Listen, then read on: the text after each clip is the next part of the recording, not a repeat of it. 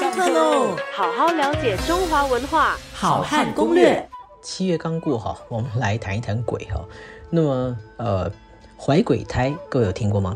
啊，我们现在讲各怀鬼胎，通常是讲什么呢？就讲啊，这个你想的跟啊他想的不一样啊，你们两个人呢各自有各自的盘算，各自有各自的打算，那么呃都。为着自己而着想啊，叫做各怀鬼胎，或叫心怀鬼胎，也许有不好的一个呃这个主意好，那么或者是盘算，或者是计谋，或者是算计，叫心怀鬼胎。通常我们会用这样的一个说法。那么我们从来没有想过怀鬼胎是真实的事情啊，各位，这个啊我也不能说怀鬼胎是真实的事情啊，但是呢，如果你查医书的话，那么确确实实好有这样的药方。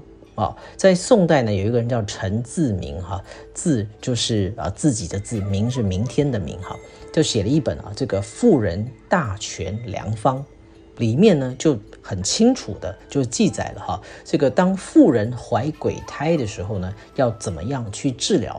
他也提到了说，这个哦怎么样呢会让妇女怀鬼胎？啊，他他的他的这个医学上的解释是这样说的：说一个人一个妇女啊，如果身体很健康啊，血气很充实，那么啊风邪鬼魅不能干支。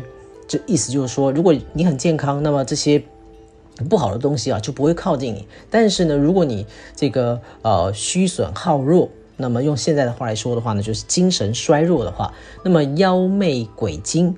得以入脏，也就是说这些东西呢就会靠近你，那么使得你啊这个状如怀尘，故曰鬼胎也。所以让你呢看起来啊就像是怀孕的样子，那么腹部隆起啊，那么就像是个怀鬼胎的一个呃症状了。那么如果呢妇女怀了鬼胎呢，该怎么样去治疗啊？这里面就有提到说哦，那么如果是怀鬼胎的话呢，就要他这个要把他的这个腹中的这个黑血要把它褪去。好，那么就要给他吃什么雄黄丸啦，啊，什么呃这个芒草啊、巴豆啊，种种种种，甚至包括蜥蜴蜈蚣之类的东西哈。那么当然，这个我们现在听，我们觉得很很不可思议哈。那么在过去，为什么会有妇女怀鬼胎的这种说法呢？大概我我把这个文献整理起来，分成两种方向。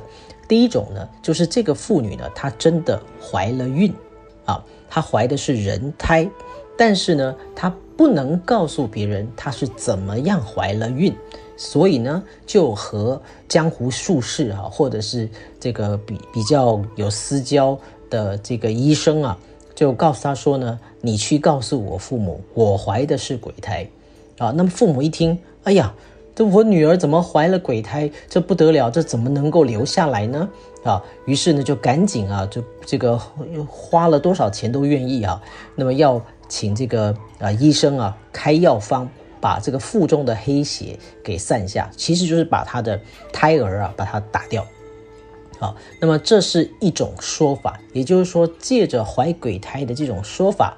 来让自己流产这样的一个呃做法哈，那么另外一种呢，那就是无法解释的怀鬼胎了啊，在文献当中也有提到哈，那么这个呃不是只有男生会遇到女鬼哈，其实女生也会遇到男鬼啊，那么在文献上面也有提到说说这些呃女生呢去了一些呃郊外的地方呢，遇到了这个看起来很帅气的公子，那么晚上就对他非常的这个思念。